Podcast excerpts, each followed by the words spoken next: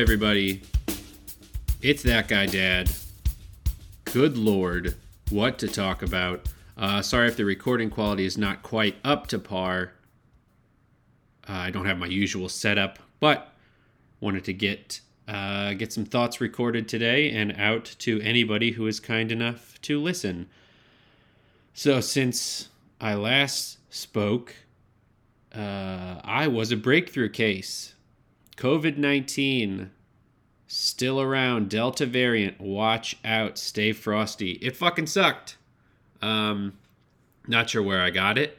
I did everything Daddy Fauci told me to do. Um, but I guess that's why it's a pandemic. If it only affected people who didn't take precautions, uh, this would just be the kill Republican disease, which it's kind of turning into. Um, but yeah, no, you can you can uh, get the Delta variant if you are well. You can still get infected if you're vaccinated. Um, my symptoms were not so bad. I was really only sick for a couple days, and it never got worse than a heavy cold. My wife, who I then infected, um, she got pretty sick uh, to the point where she was a little nervous one night and wanted me to check on her. Uh, the shittiest part was uh, our daughter, our eight month old daughter, also got sick. Um, and you know, your kids are gonna get sick. I'm not. I'm not expecting that I'll be able to prevent every illness. She's gonna get sick. I would have just preferred the first time uh, I got to experience my daughter not feeling well wasn't the fucking plague and all the emotions uh, that go along with that. So she got sick, and, and then my wife and I just spent, you know, all you can do is worry, pretty much. You know, we her pediatrician was great. Um, the city we live in is great. We were able to get tested regularly and easily.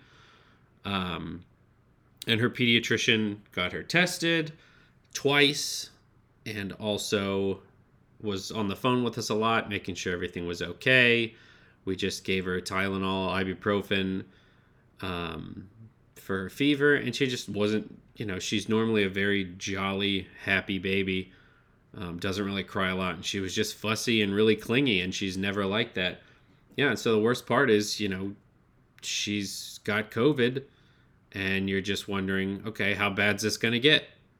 You know, and it is scary. And if anybody tells you that it's not scary, they're an idiot or they don't care or they're lying. They're either lying or they don't know what the fuck is going on. It's got to be one of those two things. Um, so that really sucked. So I tested I tested positive on Tuesday. So I got I did, started feeling bad Monday night, just like felt a little off. So I was like, I'll get tested. Just, I don't have it, but just to be safe. So I got tested um, Tuesday, and I felt pretty flu like on Tuesday. My body gets really achy when I'm sick, and that's kind of how I felt. I just felt really achy. Um, and so I tested positive, got the results Wednesday morning. Um, so we got wife and baby tested also. They both te- they both tested negative which was great. So then I just stayed the hell away from them, which made me feel even more like shit because not only am I potentially infecting my loved ones after, you know, a year and a half about, uh, but I'm also now I can't help. Now I can't do anything. So my wife was working from home, started to get symptoms, still tested negative, uh, and then she had to take care of the baby on top of that. I couldn't do shit. Uh, so I guess luckily or unluckily, then she actually tested positive. Both of them tested positive, so that I could actually help. That was the silver lining of them testing positive. Um, I would have much preferred they didn't, but at least then we could kind of go back to having two people help take care of a sick baby. Um, the baby was only sick for like a few days, um, so we're very fortunate um, hopefully, uh, in my research that I was doing, and again, if you're taking any sort of medical advice, don't don't. What I say should not be taken as anything other than me telling you a story. If you use it as any influence over your life or your medical decisions, you deserve to die. Um, so I don't even remember what the hell I was going to say. I started thinking about Joe Rogan. Um, oh, hopefully the fact that Katie and I were both vaccinated. Um, I was, you know, we were shedding less of the virus even though we were positive. So they likely got a smaller, I guess, dose or a, a lighter infection. So it was easier for their body to fight it off. Um, I don't know. I don't know. And the whole point is nobody knows, especially if you're not a medical professional. If you're a medical professional, you don't know, and you're not even equipped to know. You don't even have the background knowledge to know what the hell you're talking about. So shut the hell up and do what the doctors tell you to do. And when I want to know, uh, I don't know, what to give my horse if they have worms, I'll ask you, and I'll go to the tractor supply store. Um. Anyway, so that that was a big that was a big thing. Piper started crawling yesterday. She's been army crawling for a few weeks, but she started actually crawling butt up in the air on her like hands and knees, crawling, crawling yesterday.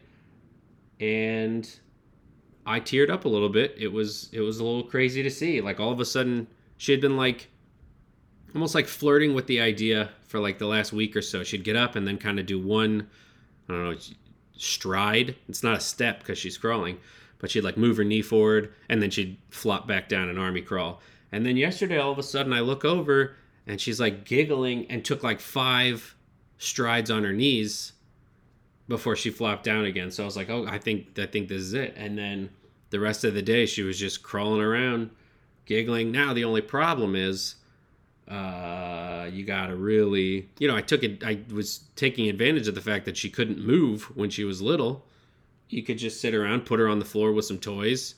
She can't go anywhere. So you can look away for longer than two seconds.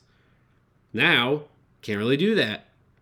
You kind of have to be aware all the time. Not that I was ever not aware, but you feel like you can't look away. Um, and she's she also sat up in her in her crib for the first time um, within the last week. I don't remember exactly what day it was, but she was she had woken up from a nap, a short nap, so she needed to fall back asleep. So I just let her in there, um, and yeah, she's like talking to herself, and she was talking to herself longer than normal. She normally falls back asleep, and I look over and I just see her sitting up, and it was uh, it was pretty shocking. And one thing I've been doing is I've been taking, not like every day or every time I wake her up, but at least a few times a week, I'll video the walk into her room to get her up from a nap or up in the morning. And so I've been doing that since she was a few months old. And then every time something, I go in there and something's different. Like the first time she woke up, uh, or I went in to get her and she had flipped over to her stomach and was sleeping on her stomach. I have that. Uh, the first time I went in there and she was sitting up in bed. So then I can compile that together with you know, one of the first times I recorded it when she's little, still in a sleep sack, still swaddled, can hardly move, um, and it's a it's a very emotional thing to see just how much how much she's changed, and you really don't even. It's crazy because you don't necessarily. I mean, you notice all the changes, but they're.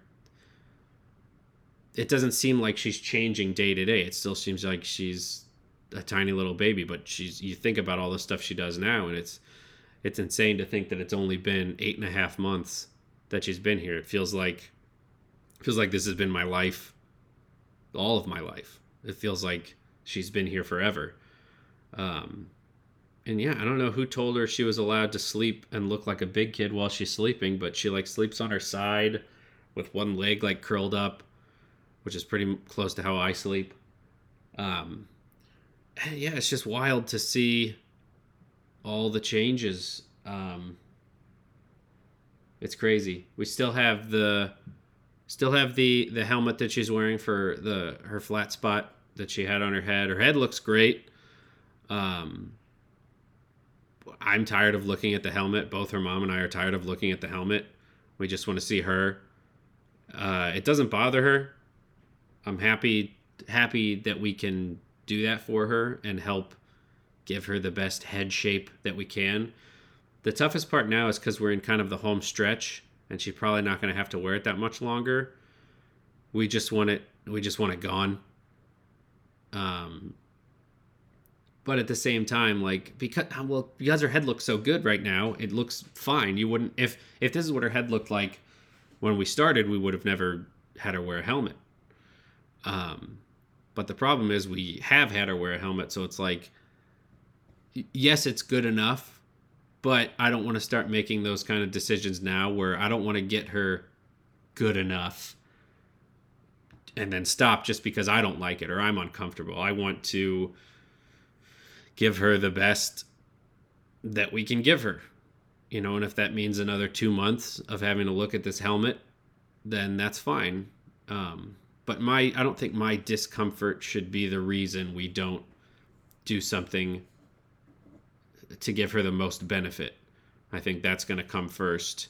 And I can I, you know, when when we started doing the helmet the doctor told us or the practitioner told us like sometimes it's hard for people to have their kids wear these cuz the kids don't like it or or what it's just hard to it's just hard to do something like that in some cases. And I don't like putting it on her she makes it so easy to do it because she's the most chill, easygoing baby I've ever heard of. And so that makes it easier to keep going and keep doing it. But I hate putting it on her. Um, and you know they were saying like some people will leave it off for a few days and and then you're you're just wasting time because they're growing but they're not growing in a way that's more productive for them so I don't know. It's it's tough to. I understand not wanting to to do it. I get that, but again, you can't put your own. You have to put aside your own feelings to do what is best for them. Uh, we did take it off a little bit when when she was sick because she had a fever, and just to kind of let her, you know, because she gets. I mean, it's like wearing a big helmet all day. You're gonna sweat in it. It's gonna make your head warmer.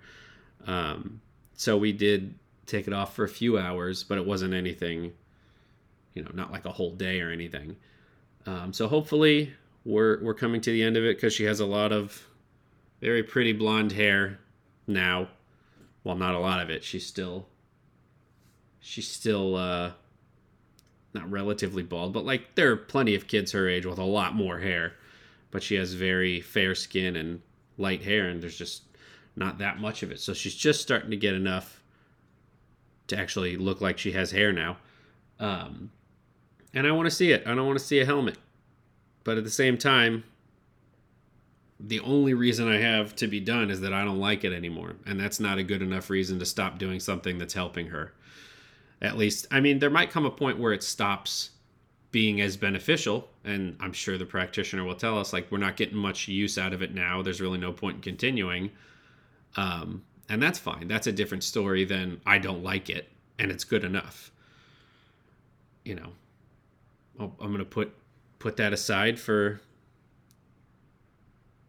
for her benefit wherever I can. But it does suck, and it is something that you have to, or I've had to work through. Um, I think I've talked about this before, but just just a, an insane amount of guilt with everything you do you feel like you don't know what you're doing. Like when I put her down for a nap, if I if I even sense like, oh, I think she's she's probably tired or she needs to go to bed or I don't know, like I feel guilty if I if I put her down for a nap early because she didn't sleep as well the night before or if she had a short nap, short first nap because we do two naps, we do a nap in the morning and nap in the afternoon. Um and yeah, you just feel guilty. Like am I just putting it putting her down to be able to do stuff around the house, even though you have plenty of good reasons for putting her down for a nap. Um, but you have to you you do have to learn a little bit of self confidence to overcome that guilt. And I have I'm very prone to shitting on myself, not physically, not I mean metaphorically. I uh I just tear apart any dis like I, I don't know. I'm I'm I'm awful to me emotionally. I'm awful to myself. I just tear apart every thought I have, every decision I make. Um, and I thought growing up, I was like, oh, that's an asset. That makes me think more critically about what I'm doing, and it makes me a stronger and smarter person. And it just makes me a depressed person. It just makes me not like myself. So you have to. That's something I've learned, like in the last eight months, is I have to have the the self confidence to say, no, I know what I'm doing. There's a reason for what I'm doing. Um, and just realize that because the reason you question everything is because you care about her and you want to do the right thing and you want to put her first. Um, but you have to keep that in check with you that's you need the self-confidence so i found a little bit more confidence over the last eight months of i know what i'm doing i'm a good dad i know what i'm doing i can i can figure it out um, and I, i'm much less i'm a much less anxious parent than i thought i would be i thought i would be i don't know i thought i would be constantly overweighing every decision I made, every statement, every like every way that I interacted with her. I, I felt like I'm probably going to overthink every interaction I have with her. But honestly, like interacting with her, playing with her, talking to her, and just even like handling her, it has been the most natural feeling. Um, there's, I, it's been like effortless I, I don't feel uncomfortable. I was worried I would feel like uncomfortable, like, oh, is this the right way to hold her? Is this the right way to talk to her? Is this the right way to play with her so that she develop? Like, I would be so paranoid about doing things the best way that I don't know would make it that I wouldn't know what to do. I wouldn't know how to interact with her. But honestly, it's been the most uh, the most natural, easy feeling of knowing how to interact with my daughter. And it started like the second she was born. Because it's it's it's you. You're the one that has to take care of them. This is your daughter not anybody else's. And in the past like dealing with other people's kids like i'm like worried about how i'm going to pick them up how i'm going to hold them. But as soon as she was born i was like i had more of a confidence in how i picked her up because she's mine and nobody's going to care about her more than me so I need to. I, I found this this confidence that was that I had never had before. Of I know how to take care of her. If no, if if if I can't figure it out, nobody else will. So I did. When I picked her up the first time, it was like there in the back of my mind, it was like, do you even know how to pick up a baby? And I thought, I know exactly how to pick up a baby because this is my baby. And I just picked her up and and I I don't know. It was just a, a, very natural feeling that I knew how to take care of her. Um, on the emotional side, on the on the logical side, you you still feel like you don't know what the hell you're doing. But the emotional side, I did find kind of that confidence immediately on some level, and then the last the last eight and a half months has has been kind of learning how to harness that confidence and listen to it and use it as an asset rather than because I think self confidence can be a detriment, but since I've never had it, I it's an asset to me. I don't have enough of it to where I'm overconfident, to where I'm kind of a dummy or a blowhard. Um, yeah, so that's kind of that's been what's going on. Crawling, she's eating a lot. Might have oh the baby led weaning. Uh she might have slight intolerance or a slight like reaction to eggs but we have like these pediatrician and allergist designed little puree pouches that have you can introduce small amounts of allergens. Um, but so far eggs has been the only thing that she reacts to so we talked to her pediatrician who is old school and she was like well you're not supposed to give them eggs till they're a year old well, yeah, we know, but I mean that's there are different schools of thought that other pediatricians who are not super old school. I don't want to just say we're ignoring her pediatrician in the same discussion where I said listen to medical professionals. There are plenty of doctors. It's not like a 99.9% think COVID is real and you should wear a mask versus the point 0.01% that are part of this Trump cabal of doctors that want you to take, I don't know, horse medicine and shove it up your ass. There's a difference in these two things. Not listening to the exact method of when you should feed what to a baby based on one old school pediatrician is different. So I don't want to hear it. Um, plus, the research we did about baby led weaning was different than some people on Facebook told us about it. And there's actual medical journals and articles and pediatricians who recommend it. So it's not pseudoscience. Well, it might be. I don't know. But it seems to work. And also, we're doing kind of the traditional, we're doing a blend of the traditional. We're just, it's almost like we're giving her traditional baby food and then just letting her play with big people food.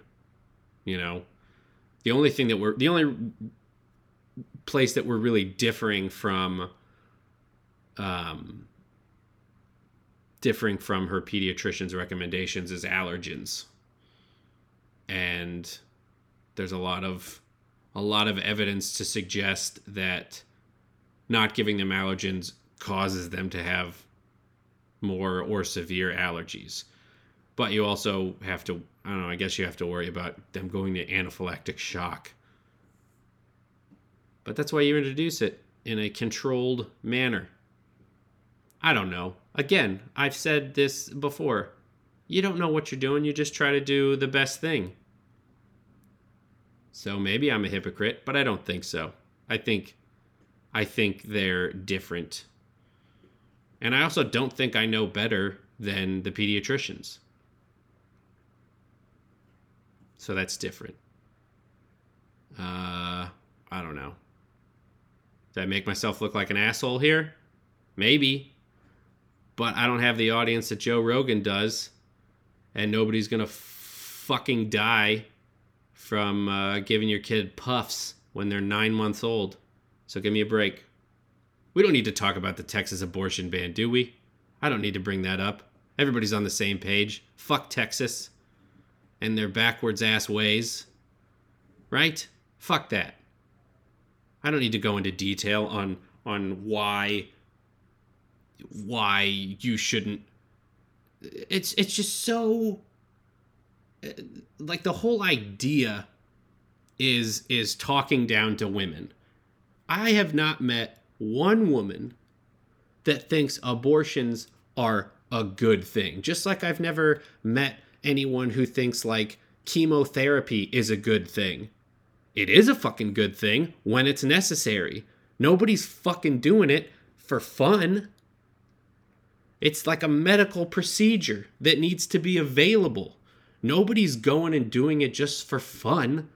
And the idea that you need to tell an individual, I know better than you, I I care about babies and your body more than you do is the most fucking disrespectful uh, uh, belittling frame of mind you can have. And I thought about this one fat fuck on Facebook. I don't have Facebook anymore, but he's this old country boy.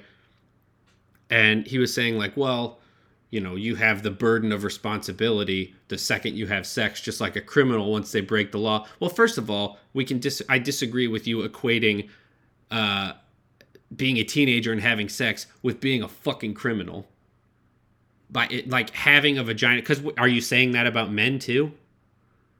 I I maintain that he was not saying it about men, but about women. So again, having a vagina and using your vagina for its uh, one of its many fantastic purposes uh, is like being a criminal. So there, you've betrayed your equality. You've you've you've shown us how you feel about women, right there, or people with vaginas.